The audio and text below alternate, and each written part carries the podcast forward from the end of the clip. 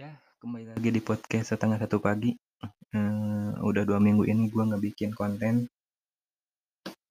Dan mungkin konten ini jadi konten pertama di tahun 2021. Karena dua minggu kemarin tuh gue eh, nggak bisa nggak bisa untuk bisa bikin konten karena ada beberapa masalah dan situasi yang nggak memungkinkan akhirnya dua minggu itu nggak ada konten yang tadinya gue udah janji tiap hari Jumat untuk bikin satu episode akhirnya nggak nggak bisa ke realisasi ya kan itu ada beberapa problem dan situasi yang nggak memungkinkan untuk bisa bikin konten. Sebetulnya udah ada beberapa ide sih yang gue tulis yang gue konsepin untuk episode 3 itu. Jadi sebenarnya tuh di episode 3 tuh gue pengen ngebahas eh, 2020 dan resolusi di 2021 tapi ya karena telat hmm, tapi gue tetap mau ngomongin sih walaupun ini udah tahun 2021 gitu ya. Gue pengen ngerekap eh, situasi-situasi apa aja yang udah gue alamin yang gue lihat dan gue pikirin di tahun 2020 itu. Apa pun tuh problemnya gitu ya. Jadi ya mungkin untuk episode 3 tuh gue akan ngebahas itu walaupun udah telat juga tapi ya nggak masalah. Yang penting gue tetap pengen um, mengungkapkan gue pengen nge-share pengen berbagi tentang pengalaman gue di tahun 2020 Oke, 2020 adalah tahun yang unik menurut gue karena beda aja gitu sama tahun-tahun sebelumnya yang udah pernah gue alamin ada positif ada negatifnya. Terus 2020 tuh bikin gue lebih banyak mikir dibandingkan tahun-tahun sebelumnya. Karena yang pertama udah kita tahu semua kalau 2020 itu ada pandemi COVID-19 tentu gue juga berbela sungkawa untuk para korban yang meninggal, untuk para korban yang terkena dan yang terimbas gitu ya, yang terkena imbas dan terkena virusnya juga. Apalagi banyak yang di PHK kan gara-gara eh, pandemi ini gitu ya. Gue juga turut berprihatin. Gue juga sedih dengarnya gitu ya, tiap tiap hari di berita terus dilaporin kasusnya meningkat, yang meninggal makin banyak gitu ya dan sekarang muncul lagi polemik baru yaitu datanya nggak valid katanya tapi kan ya gue juga nggak bisa ngejamin itu informasi benar atau enggak dan kita kan nggak pernah tahu mana yang benar-benar enggak sih. Jadi ya gue sedih aja lah terutama dengan adanya corona. Jadi ya tentang corona ya ada dua orang menurut gue yang berhasil diciptakan oleh fenomena si corona itu. Yang pertama orang yang parno dan yang kedua orang yang biasa aja gitu jadi ya ada dua tipe orang yang berseberangan gitu ya berseberangan pandangan. Dan gue adalah orang yang netral-netral aja sih sebetulnya. Memang gue akuin pertama-tama gue juga ikut parno gitu ya. Gue belanja barang belanja barang gitu ya nimbun stok sembako atau apa gitu ya. Tapi setelah dipikir-pikir lagi eh, ke sini ke sini gitu ya setelah berlalu hampir mau 10 bulan dari bulan Maret waktu itu kan sampai sekarang awal tahun Januari. Udah mau 11 bulan mungkin. Ya gue ngerasa akhirnya ya udahlah gitu kita boleh takut tapi tetap waspada. Jangan panik. Dan akhirnya itu yang gue lakuin sih sampai sekarang pun. Karena kan gue nggak pernah tahu atau apa gue udah kena atau belum gitu kan. Karena gue juga belum pernah dites. Tapi ya setidaknya kita jaga diri lah. Untuk ngebantu eh, teman-teman yang lain untuk ngebantu masyarakat yang untuk ngebantu pemerintah yang lagi ngurusin pandemi ini. Tapi dibalik itu semua ada sisi baik yang gue ambil di tahun 2020 salah satunya itu gue lebih bersih aja sih. Gue ngerasa di tahun 2020 itu gue lebih hidup sehat gitu. gue ke mana-mana lebih sering tangan lebih sering mandi. Dan memang benar-benar eh, ngerasa sehat aja gitu lebih sering olahraga. Karena sebelumnya nggak pernah banget olahraga di rumah akhirnya gue olahraga di rumah gitu selama tahun 2020 mulai angkat beban push up sit up. Ya olahraga olahraga olahraga kecil lah. Tapi gue ngerasa badan gue lebih sehat sih semenjak uh, ada corona. Semenjak diem di rumah aja. Dan sisi baiknya lagi selain fisik tuh ada di mental dan di pikiran sih. Gue lebih banyak waktu untuk mikir untuk merenung untuk merefleksikan kejadian tiap kejadian yang ada di tahun ini gitu ya. Dan ngebuka juga wawasan sih menurut gue karena gue lebih tahu. Lebih sering banyak nyari informasi lebih sering banyak ide-ide. Salah satunya kan bikin podcast ini gitu. Gara-gara si corona juga gitu gue jenuh tapi ya kayaknya harus ada yang gue omongin gitu apa gitu. Akhirnya ya gue bikin podcast ini untuk untuk menyalurkan ide itu. Dan juga eh, menurut gue tuh selain efek dari kesehatan fisik maupun mental dan pikiran yang gue rasain tuh sisi baik yang lain adalah cepatnya perubahan terjadi gitu. Karena kan kita nggak pernah ada yang nyangka tahun 2020 tuh eh, bakal kejadian gitu ya bakal ada pandemi. Oke untuk satu bulan dua bulan pertama kita memang keteteran gitu ya. Kita bingung eh, kerja dari rumah sekolah dari rumah itu bingung. Karena kan umur hidup kita nggak pernah ngelakuin eh, tapi eh perubahan itu ya harus karena kalau memang nggak ada pandemi atau nggak ada si corona ini kita mungkin nggak pernah tuh ngerasain yang namanya sekolah online gitu ya. Nggak pernah tuh ngerasain uh, kerja dari rumah. Tapi memang memang nggak bisa nggak semua pekerjaan bisa kerja di rumah gitu ya. Dan dan imbasnya ya itu banyak yang di PHK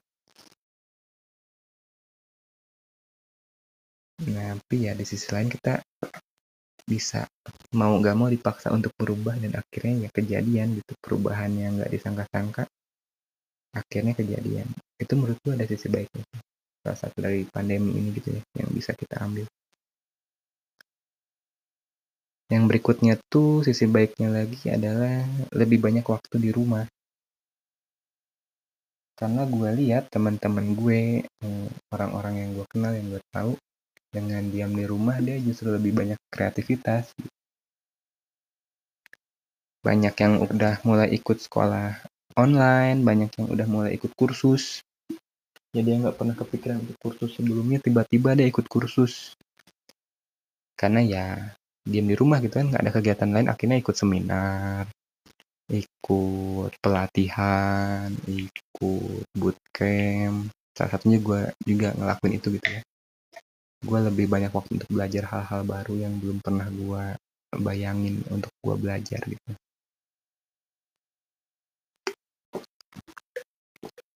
Tapi ya karena jenuh dan banyak waktu ya ide-ide kreatif tuh mulai banyak mulai banyak bermunculan. Dan ya itu kan sisi baiknya juga ya. Ternyata kita tahu gitu kita punya bakatnya nggak kita tahu sebelumnya yang kita sadarin sebelumnya ternyata kita bisa gitu.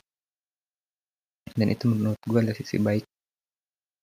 Yang gue pribadi alamin dan yang gue lihat yang gue hmm, pikirin gitu ya kayaknya itu sih sisi baiknya dari musibah ini. Dan juga gue uh, ngeliat gitu ya fenomena-fenomena di 2020 tuh ada yang menurut gue pribadi itu aneh dan kayaknya tuh kok bisa gitu ya sampai gue mikir lah kok bisa sih eh, sampai kejadian kayak gini gitu ya sampai sampai kejadian-kejadian tuh gila aneh banget gitu lucu. Aneh nggak masuk akal tapi ya bikin bingung juga gitu ya tapi tetap kejadian. Yang pertama tuh yang gue nggak habis pikir dan nggak pernah gue bayangkan sebelumnya di tahun 2020 tuh pertama kali UN itu batal. Ya mungkin ada beberapa dari lu yang masih UN terus lu nggak belajar terus lu seneng gitu ya gara-gara corona lu auto lulus gitu ya tanpa harus ngapa-ngapain. karena tiba-tiba lulus aja gitu ya nggak masuk sekolah lagi tiba-tiba ya udah lulus gitu nggak ada ujian nggak ada apa ya udah gitu lu kelar aja gitu beres aja gitu lu sekolah dinyatakan lulus walaupun sebejat apa pun lu akhirnya lulus juga gitu. tapi di satu sisi ada yang udah gue nggak habis pikir sama udah bimbel sih yang udah les gitu ya yang udah privat yang ngebela-belain orang tuanya keluar duit lebih gitu ya dibandingkan orang tua yang lainnya demi anaknya lulus UN ternyata UN dibatalkan kayaknya tuh wah dan memang keputusan yang bagus sih dari kementerian dan dari pemerintah pusat untuk membatalkan UN karena sebetulnya ya kepintaran seseorang kan nggak dilihat dari UN syarat untuk orang bisa lanjut kuliah kan harusnya nggak lihat dari UN gitu ya. Ya mungkin nanti gue bahas di lain episode sih tentang itu. Gue juga pengen ngebahas satu episode khusus tentang pendidikan. Jadi sudut pandang gue tentang pendidikan terus keresahan-keresahan gue tentang pendidikan di Indonesia, terus pengalaman-pengalaman gue selama gue sekolah. Kayaknya jadi mungkin tuh akan ada di satu episode khusus yang entah kapan gue bikin. Tapi gue udah ada ide untuk bikin ke sana. Jadi ditunggu aja ya episode itu. Oke, kejadian berikutnya adalah serba online. Semua serba online. Dari mulai kerja, sekolah, kuliah. Semuanya serba online gitu ya ya juga gue nggak pernah habis pikir gitu gue ngerasain kuliah online yang tadinya gue harus buru-buru ke kampus tiap pagi macet-macetan demi nggak telat gitu ya. Sekarang tuh dengan adanya si corona dengan si adanya si pandemi gue bisa kuliah dengan pakai celana dalam. Gue bisa kuliah hanya dengan rebahan di kasur. Gue bisa kuliah sambil ngapain gitu. Sambil mengerjakan hal lain gue sambil bisa tetap kuliah gitu. Karena kan kita nggak pernah berpikir kalau dulu tuh ya kuliah harus di kampus harus datang pagi pakai baju rapi bawa catat bawa catatan gitu ya. Kalau zaman sekarang kan dengan adanya pandemi ini gue kuliah ya tinggal direkam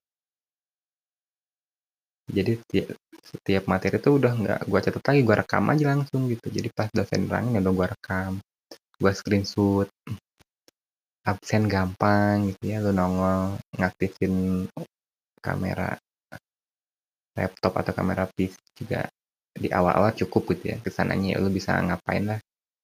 Lu bisa pakai taruh foto lu taruh gambar atau banyak lah cara-cara di YouTube untuk ngakalin itu gitu jadi lu cukup dengerin aja. Jadi pas lu ditanya lu bisa jawab ya udah cukup. Tapi untuk bekerja sih hmm, gue rasa harus lebih beradaptasi lagi sih untuk pekerjaan. Karena memang nggak semua uh, pekerjaan bisa dilakukan dengan online.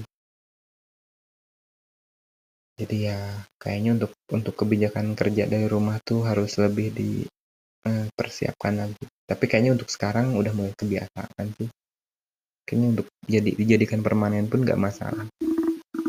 Karena dengan udah hampir mau setahun kita kena pandemi kayaknya udah nggak jadi masalah sih problem itu. Cuman aneh aja gitu ya. Akhirnya gitu bisa sekolah online. Karena dari gue SD sampai gue kuliah baru saat ini gitu gue ngerasain sekolah yang nggak kayak sekolah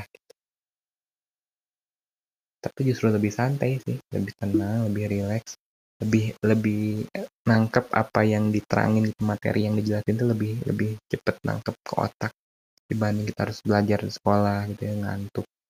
Ya kalau lu ngantuk lu tinggal bikin kopi. Kalau di rumah gitu kan tinggal bikin minuman dingin seger lagi lu bisa sambil makan gitu ya bisa sambil ngapain. Akhirnya jadi gue senang aja sih dengan adanya corona gitu ya. Gue bisa kuliah online salah satunya itu sih gue bisa kuliah online. Ya mungkin aneh di awal tapi nyaman di akhir. Oke selanjutnya itu wisuda dan ospek. Ada beberapa temen gue yang ngalamin itu. Jadi mereka wisudanya online. Ya kata ya menurut gue gitu ya menurut pandangan gue. Lo boleh setuju dan boleh tidak. Kayaknya untuk ini nggak usah deh gitu ya untuk wisuda online. Mending mending nggak usah wisuda aja sekalian kalau menurut gue. Karena kenapa? Mau online ataupun offline tetap bayarnya tuh ya bayar harga normal. Jadi ada beberapa kampus dari eh, yang menjadi titik berat permasalahan di teman-teman gue tuh yaitu biaya yang harus dibayarkan tetap tetap segitu walaupun mana ada sih lu pakai baju toga di rumah terus bayarnya hampir 5 juta, 8 juta, ada yang 3 juta hanya untuk seremonial sementara gitu. Gue juga paham sih eh, kebanggaan jadi sarjana tuh dari wisuda gitu. Mungkin ada beberapa orang yang yang pengen bercita-cita untuk pengalaman hidupnya tuh pengen wisuda gitu.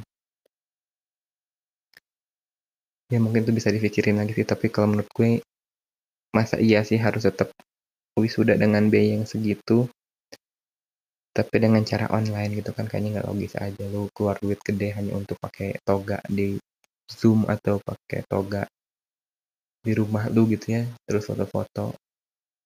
Tapi lu nggak ngerasain langsung wisudanya gitu. Walaupun gue lulus tahun ini kayaknya gue akan pakai baju biasa aja gitu. Gue bayar misalnya wisuda tapi waktu saatnya eh, apa zoom saatnya ya saatnya wisuda online itu gue pakai kaos biasanya pakai kaos oblong. Yang lain pakai toga gue pakai kaos oblong aja sendiri gitu. Gue pengen ngerasain kayak gitu sih. Karena menurut gue ya nggak penting. Wisudanya penting tapi ya dengan online harusnya lebih lebih fleksibel. Nggak harus dengan biaya yang mahal. Yang sama dengan offline dan yang paling gua geli yang gua nggak habis pikir adalah ospek. Ada orang mahasiswa baru baper sampai stres gara-gara ospek online. Hmm, gua nggak habis pikir gitu ya. Hmm, karena kan dunia kerja tuh dunia yang sebenarnya tuh kan lebih lebih gila dibanding dunia sekolah lu gitu ya kalau lu pernah dilabrak di kampus tuh ya itu belum ada apa-apanya dibanding dunia kerja. Karena gue udah kerja sebelumnya gue tahu gitu ya gimana gimana lo disirikin sama ya lu nggak dibikin seneng sama temen kantor lu gitu ya atau lu nggak seneng sama atasan lu terus lu dimaki-maki atasan lu karena target lu nggak kecapai kayaknya lebih lebih lebih ganas dibandingkan dengan emalan nggak jelas dari senior lu sih. Karena gue nggak bisa lu kasihan juga nih maba-maba yang baru kena teriak-teriak nggak jelas. Dan cuman online aja mentalnya udah drop gitu. Sementara dunia kerja tuh lebih lebih lebih gila lebih gila daripada itu. Lebih sadis lu bisa bisa dianjing-anjingin orang lu bisa di omongin satu kantor lu bisa dilabrak langsung. Depan bos lu lu bisa dijelek-jelekin sama uh, saingan lu misalnya gitu ya. Itu juga itu udah udah hal yang biasa sih menurut gua kalau dunia kerja. Tapi sampai ada yang stres gitu gua gua nggak habis pikirin di sana sih. Di satu sisi gua kasihan gitu ya. Di satu sisi gua juga heran lah kalau gue jadi misalnya gue maba gitu ya terus ada senior gue yang teriak-teriak nggak jelas di zoom ya gue mood terus gue ngangguk-ngangguk aja gitu kayak ngedengerin ngedengerin. Padahal sebenarnya gue mood kan ada fitur untuk mute ya. Gampang sih kalau lu nggak mau dengar suara teriak-teriak ya mute aja. Atau ya kecilin volume laptop lu. Atau ya kecilin volume eh, headset lu gitu ya biar nggak kedengeran dan lu cuman acting manggut manggut manggut aja gitu. Atau enggak lu nyalain paling kecil lah yang setidaknya ada suara samar-samar. Tapi kan yang nggak perlu baper juga gitu ya. Ospek memang memang memang menjadi tradisi yang tiap tahun harus ada gitu. Tapi gara-gara pandemi ini kan terkesan maksa juga sih. Jadi yang salah tuh menurut gue ya mabaknya yang kekuatan mentalnya gitu ya. Yang mentalnya benar-benar kacau. Yang kedua ya kampusnya terlalu maksa sih. Udah tau lagi pandemi gini lu tetap paksa pengen ospek gitu kan. Harusnya kan nggak penting-penting amat ya bisa di skip lah. Toh nggak ngaruh kan lu mau di ospek atau enggak ya tetap lu bisa kuliah. Bukan yang bukan suatu hal yang kewajiban menurut gue untuk di ospek harusnya kampusnya juga ngerti gitu ya udah nggak usah ada lah gitu. Ospek online daripada ada ospek online ya udah mending nggak usah nggak usah sekalian aja gitu nggak usah ada ospek online. Ya itu sih gue bingung dan aneh aja gitu gue ngerasa aneh. Gila ada yang kasihan gitu ya ada orang yang bisa baper bisa mentalnya drop bisa stres bisa depresi hanya karena dimarahin secara virtual apalagi dimarahin dunia nyata mungkin udah mau bunuh diri kali udah stres udah nggak mau bakal kerja lagi kali ya kalau dia pas masuk dunia kerja masuk dunia sesungguhnya ada yang dimarahin lebih dari teriakan senior yang gak jelasnya itu. Dan kejadian aneh berikutnya adalah tren di 2020. Gue sempat bingung kenapa bersepeda adalah tren yang top, marko top di Indonesia pada tahun 2020. Oke, okay, eh, gue setuju untuk meningkatkan imun kita itu kita harus olahraga. Tapi kenapa tiba-tiba bersepeda tuh jadi hal yang familiar, hal yang booming, hal yang semua orang pengen lakuin gitu ya. Karena waktu awal-awal COVID, awal-awal pandemi, waktu kasus masih 100, masih 1000 orang tuh paniknya bukan main gitu. Bener-bener orang-orang gak mau keluar rumah, bener-bener berjemurnya rajin gitu ya. Gua lihat di komplek gua tuh tiap pagi tuh ngebaris tuh setiap orang di rumah tuh jemur pakai masker, jaga jarak, berjemur dari jam 8 pagi sampai jam 10 tuh dia mereka pada duduk aja depan rumah itu dijemur. Tapi setelah kasus COVID, kasus COVID udah hampir ratusan ribu malah pengen bersepeda gitu ya, pengen keliling-keliling keluar rumah. Emang lu pakai masker, emang lu olahraga. Tapi bukan karena hanya olahraganya aja sih menurut gue mungkin udah lu udah jenuh berbulan-bulan di rumah akhirnya mencari hmm, alasan lain mencari pembenaran lain untuk gue kan olahraga gue bukannya mau keluyur mau keluyuran gitu ya gue pengen olahraga gue mau sehatin badan nih gue jadi akhirnya bersepeda. Nah banyak yang berpikiran seperti itu akhirnya sepeda booming. Penjualannya gede-gedean lah permintaan akan sepeda tuh luar biasa gitu ya meningkatnya pesat. Gue juga sempet mau eh, bokap gue sempet mau beli sepeda akhirnya nggak jadi karena nggak dapet sepeda yang harganya masuk akal gitu. Memang sepeda akhirnya gila mahal banget gitu ya gue juga bingung. Yang biasanya dapat 5 juta tiba-tiba setelah tren nggak ada tuh sepeda yang merek itu dengan harga yang segitu gitu. Akhirnya ya udah nggak usah beli beli juga. Toh olahraga bisa yang lain kan nggak perlu bersepeda gitu. Lu bisa yoga lu bisa banyak lah olahraga yang bisa dilakuin di dalam rumah. Yang penting niat lu benar-benar olahraga bukan mau keluyuran. Karena gue berpikir itu aja sih orang mencari pembenaran lain atas kejenuhan yang udah ada di rumahnya ya lu boleh setuju atau boleh tidak ya ini kan opini pribadi gue eh, secara garis besar itu gitu Kayaknya sih begitu. Orang-orang udah mulai jenuh di rumah, akhirnya mencari eh, pelampiasan lain, mencari pembenaran lain dengan olahraga bersepeda. Akhirnya tren itu booming. Tapi gue nggak ngelarang lo yang sepedahan gitu ya. Kalau udah, udah mau sepedahan ya udah silahkan itu hak lo. Gue nggak nggak ngelarang uh, gue nggak ngecap orang yang bersepeda tuh aneh ya enggak ya silahkan silahkan aja yang penting tetap lo pakai masker tetap jaga kesehatan, tetap jaga jarak, jaga kebersihan eh, badan lu selama lu bersepeda. Setelah bersepeda dari luar lu cepet ganti baju, mandi, eh, biar lu nggak bawa virus ke dalam rumah gitu ya, biar lu tetap aman. Karena kalau lu nyari sehat ya lu harus eh, ngerawat diri lu gitu, harus lu harus ngejaga diri lu harus untuk tetap sehat. Dan bersepeda dengan hati-hati gitu. Gue banyak sih ngeliat di YouTube atau di sosmed yang sepedahan itu memang ketabrak lah atau ngelanggar lalu lintas lah atau bikin pengguna lain eh, mengganggu pengguna lain di jalan gitu ya. Ya semoga lu tetap hati-hati lah jaga diri aja. Lu boleh bersepeda lu bebas mau ngapain aja yang penting.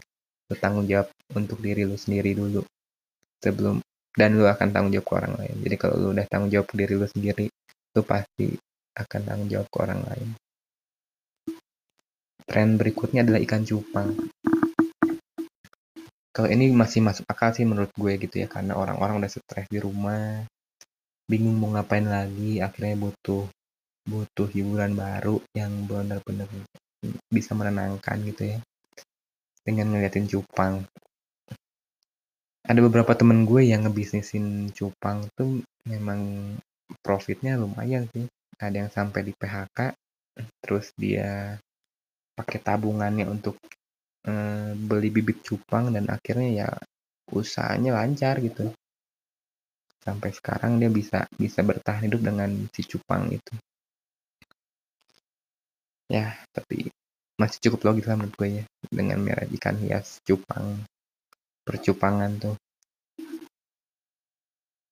Terus yang selanjutnya adalah tanaman hias. Tiba-tiba banyak orang yang karena banyak, mungkin diam di rumah aja tren yang 2020 meningkat tuh akhirnya tanaman hias. Ini juga menurut gue masih masuk masuk akal sih. Dengan si cupang tadi ya. Oke, selanjutnya adalah penyelamat gue di tahun 2020 itu yang bikin gue tetap bisa bertahan gitu, tetap bisa berpikiran positif, tetap bisa sehat, tetap tidak bosan diem di rumah adalah satu anim. Karena anim di tahun 2020 itu ada beberapa yang seru menurut gue. Dan gue akan bikin reviewnya eh, anim yang udah full gue tonton di tahun 2020 dan di uh, podcast ini gue akan bikin reviewnya gitu ya. Tapi nggak akan rutin karena uh, tergantung anim apa yang udah tamat gue tonton. Misal ada satu anim yang udah tamat ya baru gue bikin reviewnya. Paling gitu aja sih. Itu juga buat info untuk konten untuk segmen mungkin ya selain uh, bacotan pribadi gue mungkin akan ada review film dan uh, review anim di podcast ini Penyelamat berikutnya adalah konser virtual. Oke sih kita nggak bisa nonton konser yang langsung, tapi gue cukup terbantu dan cukup nyaman dengan banyaknya konser virtual yang ada selama 2020 dan keren-keren sih. Jadi itulah salah satu penyelamat gue. Menghilang rasa bosan dari 2020 tuh dengan konser virtual. Semoga di 2021 konser virtualnya tuh makin gokil-gokil ya. Makin banyak konser-konser keren lagi. Dan pengennya sih konser asli gitu ya. Sudah bisa nah, dijalani dengan normal. Yang berikutnya adalah bootcamp. Gue di tahun 2020 itu ikut bootcamp pemrograman Android dan gue merasa cukup puas gue merasa eh, tepat untuk ambil langkah itu dan sampai sekarang pun gue tetap masih belajar tentang pemrograman Android dengan Kotlin.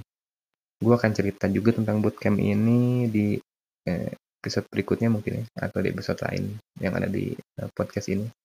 Tapi gue pengen cerita aja sih gimana cara gimana mungkin buat lo yang mau ikut bootcamp atau gimana caranya terus gimana cari cara cari bootcamp yang bagus terus minat dan bootcamp apa yang lo harus ikutin sesuai dengan minat lo mungkin ke arah sana aja sih Oke cukup eh, untuk episode ini karena udah mau hampir setengah jam. Nah, terima kasih yang udah mendengarkan podcast ini. Kita berjumpa lagi di episode berikutnya. Bye. Thank you.